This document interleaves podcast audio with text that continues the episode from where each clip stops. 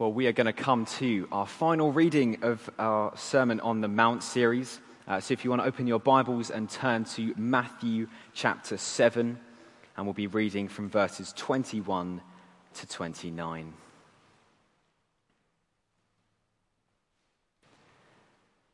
Matthew seven, verses twenty-one to twenty-nine. And they say this: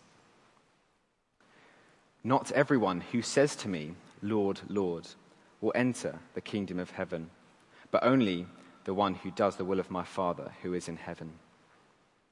Many will say on that day, 'Lord, Lord, did we not prophesy in your name, and in your name drive out demons, and in your name perform many miracles?' Then I will tell them plainly, 'I never knew you. Away from me, you evildoers.' Therefore, everyone who he- hears these words of mine and puts them into practice is like a wise man who builds his house on the rock.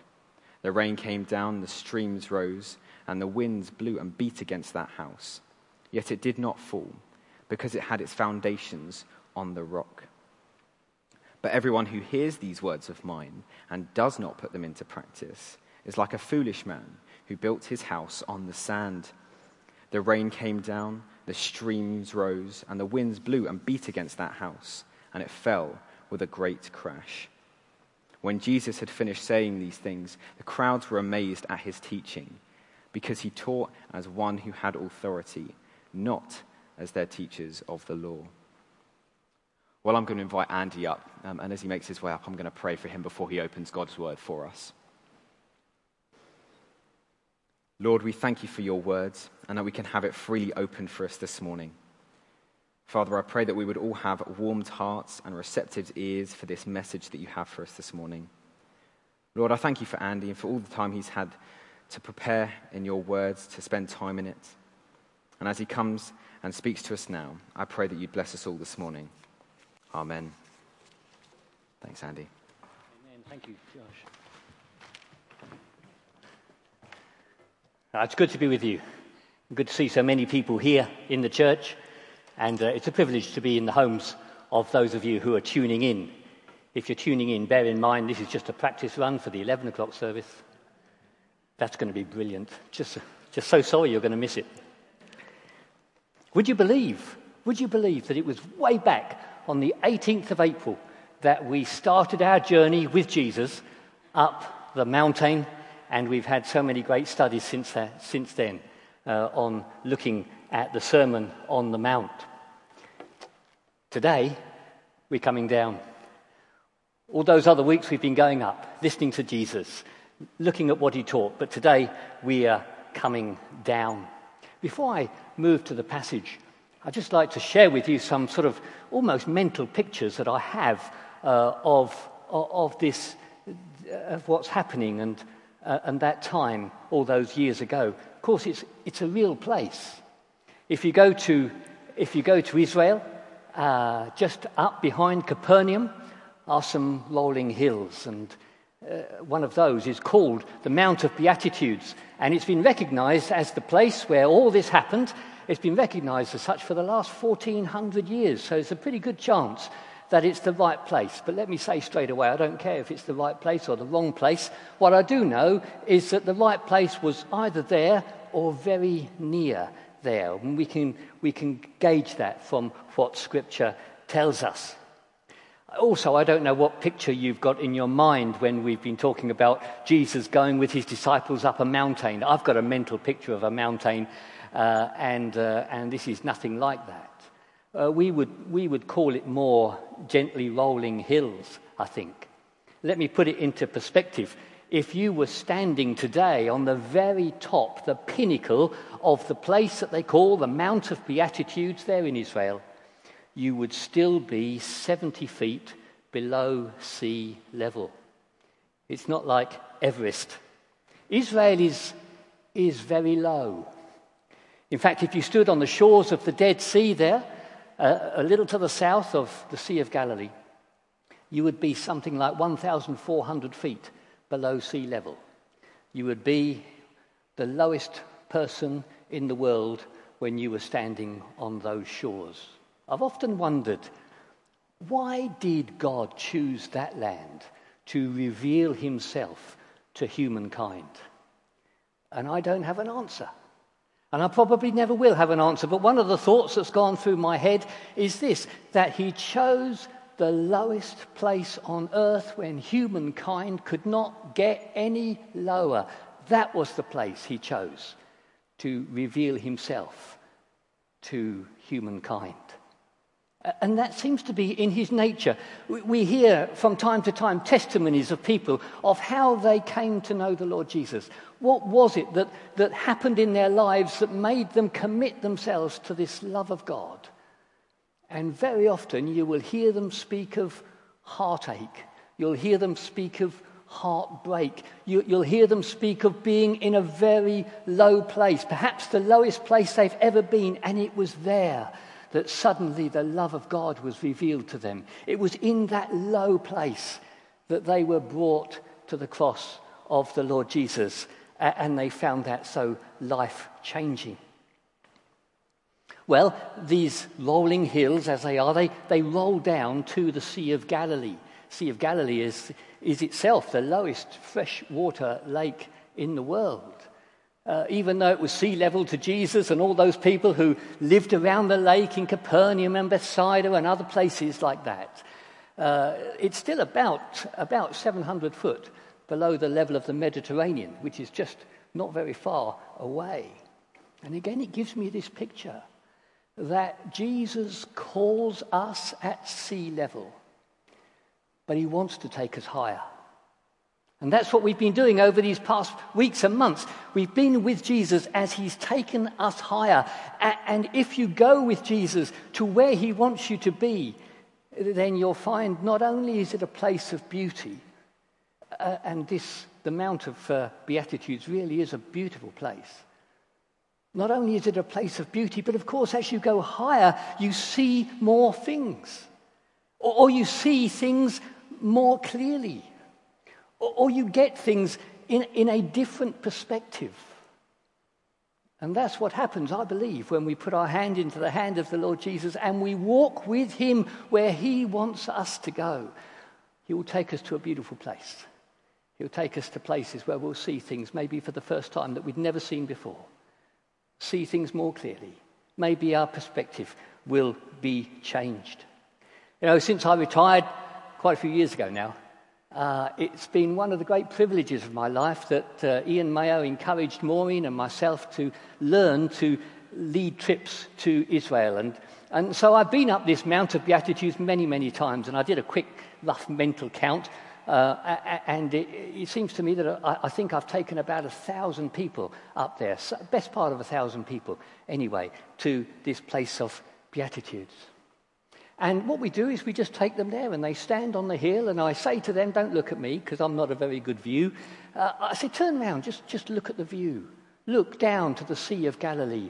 And I stood behind them, and I, I had them there for quite a long time, as I just read to them, without comment, read to them great chunks of the Sermon on the Mount. We've taken all these thirteen weeks to go through it. Well, I've just had them standing there in the, in the hot sun, listening to great chunks of the Sermon on the Mount. What's interesting is this, that at the end of these trips, I, I normally over a coffee with, with some guests or maybe over the dinner table, I ask them, what for you has been the highlight? Of course, there's so many highlights that I think that they would choose, and sometimes they do. You know, they floated on the Dead Sea. They've had their picture taken, reading the book. Uh, the, the, everyone, everyone wants that picture. They've walked through that, that long tunnel that King Hezekiah had built uh, as a defense uh, against invasion. You know, that they've they've seen they've been to to uh, Manger Square in Bethlehem, just a stone's throw of where the first Christmas really happened. They've been with me uh, to Dan, I say with me because it's my favourite place, to, to see the source of the River Jordan just bubbling up through the ground, hundreds of springs in the foothills of Mount Hermon. They've seen some wonderful things. I hope, Ian, if you're watching, if have I done a good job at selling the trips? I hope so. But what I find surprising is that on more than one occasion, people said to me their highlight was standing on the Mount of Beatitudes and just listening to God's word. Isn't it amazing? All the wonderful things they've done, all the wonderful things they've seen, and the highlight is standing on a hill that is not much different to a hill in Surrey, listening to some old pensioner, reading God's word. Not explaining it, not commenting on it, just reading God's word. And there is something about the words of Jesus. And that's our focus today, because I believe the words of Jesus is the focus of our passage this morning. And I want to take our passage, I want to do it backwards. I want to start with them coming down and then kind of go back a bit and just see the last things that they heard when they were still up on the hill. So the last verses uh, in our passage were verses twenty-eight and twenty-nine. Their mountaintop experience was over. They were coming down. It, it, it's always like that. It's always like that. You may be a Christian, and if you're a Christian today, you will be able to point back maybe to what you call a mountaintop experience of being with Jesus. Uh, things just couldn't be better for you at that time. But they don't last. We always have to come down. Uh, and coming down, sometimes we come down to great difficulties. Think of the best example of this, the Transfiguration, when Jesus took three of his closest disciples up a much higher mountain, by the way. We think this one is in the mountain range of Mount Hermon. Up a high mountain, and there they began to see his glory in a way that they'd never seen it before. And, and what did Peter do? He, he came to Jesus and said, "Let us build some shelters here." It was obvious what he wanted. He wanted this opportunity just to go on and on and on. He wanted it to remain so that they could stay there, up there on the mountain. But they couldn't. They had to come down. And to some of the experiences that, w- that awaited them, they were very hard. But they had to come down the mountain. But what did they come down with? You see, it struck me as I looked back over some of our studies that when they went up the mountain, uh, the Mount of Beatitudes, they were excited about being with Jesus, and they followed him. But when they came down, they were excited by his words. They were excited by his teaching. Uh, and they said, "Look, no one's ever taught like this man does. He's so different from all the other teachers we've known." And believe me, in their culture at that time, there were hundreds, literally hundreds of teachers. Sometimes they're called teachers of the law, as they are in our passage uh, this morning. Sometimes they're called rabbis.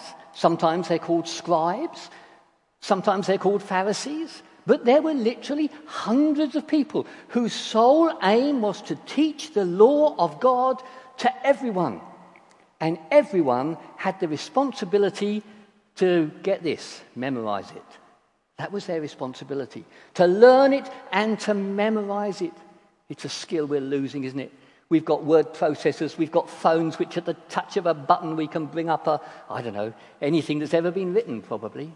We think we don't have to commit it to memory, but it's a good thing. And the Orthodox Jews are still doing it today, still memorizing great portions of God's law. It is a good thing to do. But they said, despite knowing literally hundreds of teachers, they said that there was something different about the words of Jesus, something different about his teaching. And they told us what it was.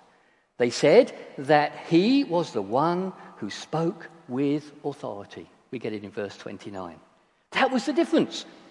You never heard Jesus say, "Well, I'm not sure what this means. It could mean this, it could mean that." You never hear Jesus saying, "Well, I think this and I think that." Jesus was God with us. He had that absolute knowledge, and he spoke with the authority of the living God. And it was so different to all the other teachers that they had ever known. I jotted down a couple of verses because uh, about, I mean, obviously there are hundreds of verses we could have taken that just tell us stuff about this wonderful living Word of God. Uh, I've chosen one to show that it is unchanging. If we were in Oak Hall a hundred years ago, we would still be looking at the same words, and God would still be blessing us through those same words. In Matthew twenty-four, verse thirty-five, it says this, "Heaven and earth will pass away," Jesus says, "but my words will never pass away." What we're thinking of is something very permanent, something reliable, something that we can depend upon. It's unchanging. And also his words, they lead to life itself.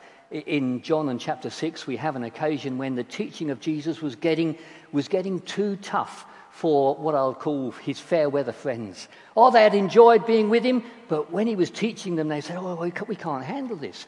And it says they turned their backs on him. They didn't follow him anymore. And you might remember that Jesus turned to his closest friends, his closest disciples, and he said to them, "Are you going to leave me too?" We get it in John chapter six. Do you remember what Peter's reply was? "Where shall we go, Lord? Where shall we go? You alone have the words of eternal life." So the focus is on the words of Jesus. And now we're going back a bit uh, to verses twenty-four to twenty-seven, and we have, he's just told them a parable. And this parable is a strange parable because it's one that is absolutely well known and yet not known at all. The best way I can illustrate it is I remembered when I was preparing this that I actually spoke on this passage, the wise and the foolish builders, in a children's talk here in Oak Hall when we were meeting in the school. And in fact, I didn't teach them what the parable was. I got the children to tell me what the parable was. And all the hands went up of the kids. They all knew it. And they told me about a wise builder and a foolish builder and about how one built his house on the rock and how one built his house on the sand. And, and then, as the song say, says, the rains came down and the floods came up and the house on the sand fell flat. They knew it all. And I tell you what, you'd never seen such proud parents. Oh, they were sitting there looking very smug.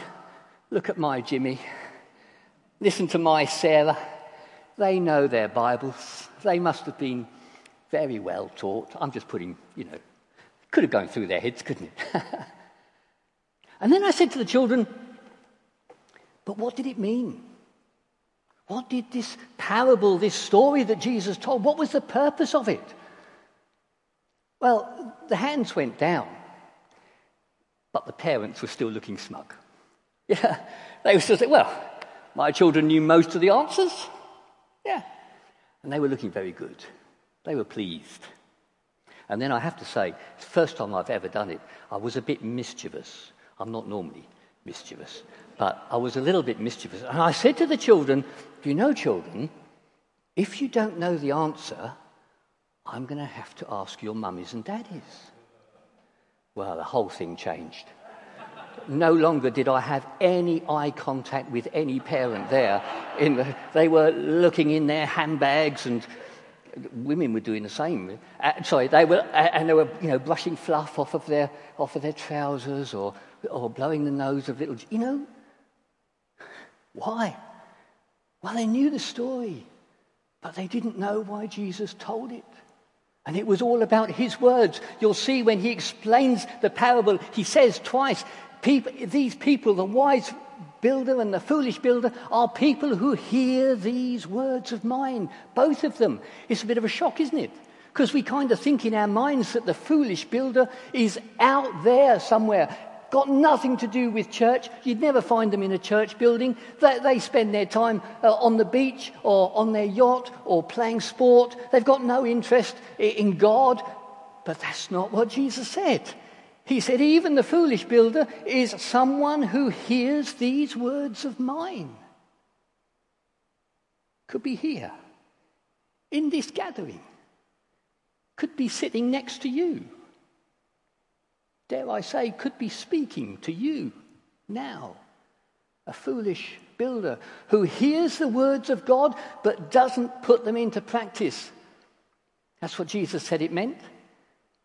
And the wise builder is the one who digs deep. The wise builder is the one, Jesus said, who hears these words of mine and puts them into practice, who lets themselves be changed by what God is saying. And of course, only one of those builders had a foundation. And you think of it, it's out of sight. You would never guess it. I could take you round to my house today because we're having a little extension built. Um, and I could tell you about its foundation. And they're lovely foundations. They really are very good foundations, but you wouldn't know. You'd have to take my word for it. It's all been covered up. It's all underground. You can't see it. And so it is that I believe Jesus is saying, you can't see who these foolish builders are because it's out of sight. The fact they've got no foundation is out of sight. They love being in the church. They share in the hymn singing. They share in the praying. They love all the activities. They say all the right words. You don't know, I don't know, that they've got no foundation. And then a great storm comes. And we know the we know the result. This great storm comes and it brings down the house that is built without any foundation. It, it seems almost cruelly apt that we're looking at this passage at a time when Western Europe is suffering what it is suffering. When people who thought they lived in strong, secure houses, safe from anything, suddenly find that a great storm has come and their houses have collapsed and been utterly washed away. We should be praying for these folk. When they're interviewed, you can just tell how shocked they are. Something has happened which they never dreamed could happen, would happen to them. Of course, beyond the words of Jesus, he's not talking about houses, it's just an illustration. He's talking about our lives. And he's asking if our lives are built on a firm foundation. So what is this future point? What is this future storm? What is this future great clash that's going to happen? Well, we get it in verse twenty-five. No, twenty-one. Jesus said these shocking words. Not everyone who says to me, Lord, Lord, will enter the kingdom of heaven. Can you imagine anything more shocking on that day when we stand before the Lord Jesus Christ? Can you imagine witnessing anything more shocking if you're viewing it happening to somebody else? You see, in these passages, it shows that it's, it's not our words that count. It is only the words of Jesus that carry authority. And we see in verse twenty-two that he does not say, on that day, one or two people are going to say to me, Lord, Lord, and I'm going to say, I never knew you. He doesn't say just a small minority, just a few. He says many. There is coming a day which is going to be utterly surprising and utterly shocking.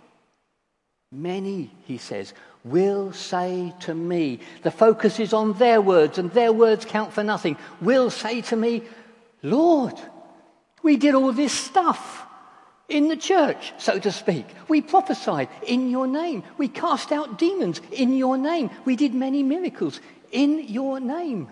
But only the words of Jesus count. Only his words carry authority. And he says in verse twenty-three, I will say, I never knew you. I never knew you. And doesn't that tie in with what we hear week in and week out in this place and places like this? It's all about being in a relationship, of knowing the Lord Jesus in a relationship, not knowing about him, not enjoying singing things about him or reading words about him, but it's about knowing him, about being in this relationship with him. Now, I've done an injustice to verse twenty-one, so let me finish it. I only read half of it. Verse twenty-one says, it says that, uh, he, he says, many will say to me, Uh, that, uh, sorry, no, I've got that wrong. He said, not everyone, verse twenty-one, not everyone who says to me, Lord, Lord, will enter the kingdom of heaven, but only those who do the will of the Father. Now, this verse has been misunderstood. People have taken it out of context. They've said, well, here we go. Here's the proof that my salvation is not down to what I believe, not down to my faith, but it's about what I do, what I have done. Because that's what Jesus said. Only he who does the will of my Father who is in heaven. And so they talk about justification by works. And, and it is a nonsense. It's a nonsense when we put it even into the perspective of the rest of the passage that we're looking at.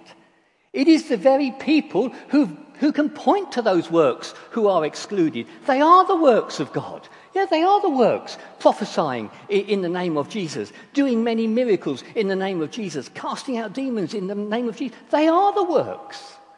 They could point to many works, but they counted for nothing.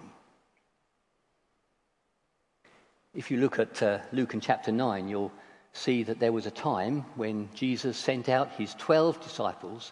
And it says he gave them power to cure diseases and to drive out demons. And it happened. And when the twelve came back, they rejoiced and they were almost shocked. And they said to Jesus, it happened. It's very significant. It does not say that, well, for eleven of us it happened, but for Judas it didn't happen. Judas had that same power. Power to cure illnesses, power to drive out demons. There are mysteries which we know nothing about. So if it's not pointing to justification by works, what is this verse pointing to? What is this will of God? Well, again, there are so many verses we could use to kind of put this into perspective. I've chosen another one from John in chapter six. John chapter six, verse forty, words of Jesus. He says, "For my Father's will is..." Here's the answer. It's so clear. Jesus is saying, this is my Father's will, is that everyone who looks to the Son and believes in him shall have eternal life, and I will raise him up at the last day. It's the absolute opposite to what that parable was saying about a great crash. There's coming a day, and despite the storm, there are those who the Lord Jesus will rescue. And they will be raised up. They won't come crashing down.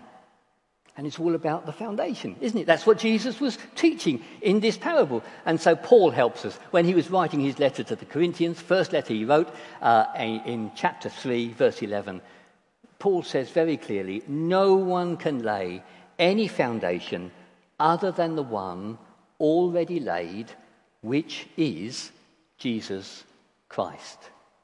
The foundation is not works, not what we have done. The foundation is our Saviour. The foundation is the Lord Jesus Christ. See, over these, these weeks, we've, we've covered so much ground as we've shared this time with Jesus up on the Mount of Beatitudes. We've thought about the influence we should have in society, what it, what it means to be salt, what it means to be light. We've, we've thought about not living legalistic lives, but instead recognizing the spirit of the law. We've thought about what our love looks like. We've thought about how to pray. We've thought about how to give. We've thought about how to discern and yet not be judgmental. We've thought about what we treasure. We've thought about what we put our trust in. We've thought about what it is that we serve. We've covered so much ground. Uh, and we have to end by just making two points. And, and they're crucial points in the light of the parable of the wise and foolish builders. All this ground that we've covered over recent weeks, has it changed me at all? Am I different now to what I was thirteen weeks ago? That was the foolish builder, wasn't it? Who heard the words of Jesus but did nothing with them. So that's serious. But there is something that we have to say which is even more serious. You could say yes to that question. You could say, yes, I have changed. Yes, I am trying my best to love my enemies. Yes, I am trying to live a life where I turn the other cheek in a way that I never would have done. I'm trying to live my life where I go the second mile in a way that I never could have done before. And yet, that might make you a better person. That might make you a nicer person. That might make you more pleasant to be with. But what Jesus says is that all those things will count for nothing if he himself is not our foundation. If our very lives are not built on him. And that takes us, I know we're coming down the mountain, but I want to take us all the way back to when we went up. It takes us back to the beginning. Do you remember the introduction we had way back in, in April? That, that we learned the Beatitudes. We learned that the real blessing of God comes to us when we come to that stage in our lives where, where we recognize that there is nothing in us to commend us to God. We bring him absolutely nothing. We have to be brought to that stage when we see our sinfulness in such a way that it brings tears to our eyes. The Beatitudes talk about blessed are those who mourn in that way. We have to come to that place in our lives where we want so much to be right with God that we hunger and we thirst after that and we seek that more than anything else. And what brings us to that point? Well, very simply this. I hope we have enjoyed walking up the Mount of Beatitudes with the Lord Jesus. I hope we have learned many things. I hope we are being challenged to change in one way or another. But we have to recognise, we have to remember that about one hundred ten miles or so south of the Mount of Beatitudes, there is another hill.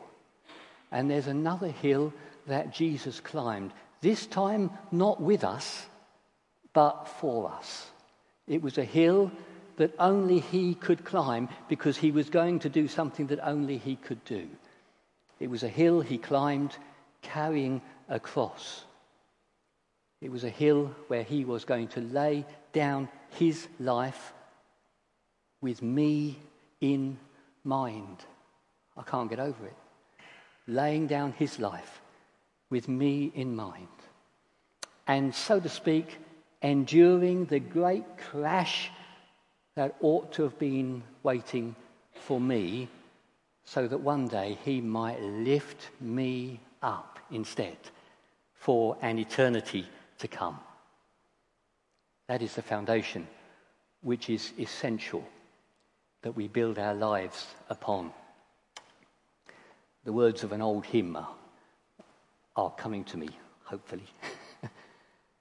Nothing in my hand I bring, simply to thy cross I cling. Naked come to thee for dress, helpless look to thee for grace. Foul I to the fountain fly, wash me, Saviour, or I die. May we know the power of those old-fashioned words, and may we use them as a prayer. We have uh, another song to worship our Lord uh, with. Uh, it's it's almost an inevitable song uh, that I that I could choose because it, it says, "My hope is built on nothing less than Jesus, His blood, His righteousness. That is what my life is built on. That is what my hope is built on." And if you are a wise builder, you can stand and you can sing this song and, and know that it means something to you. My hope is built on nothing less than Jesus. And if you are a foolish builder, well, we'll never know it. We won't recognize it. But actually, you can only sing with any meaning the first six words of that song. My hope is built on nothing. May God help us as we worship him and stand to, together.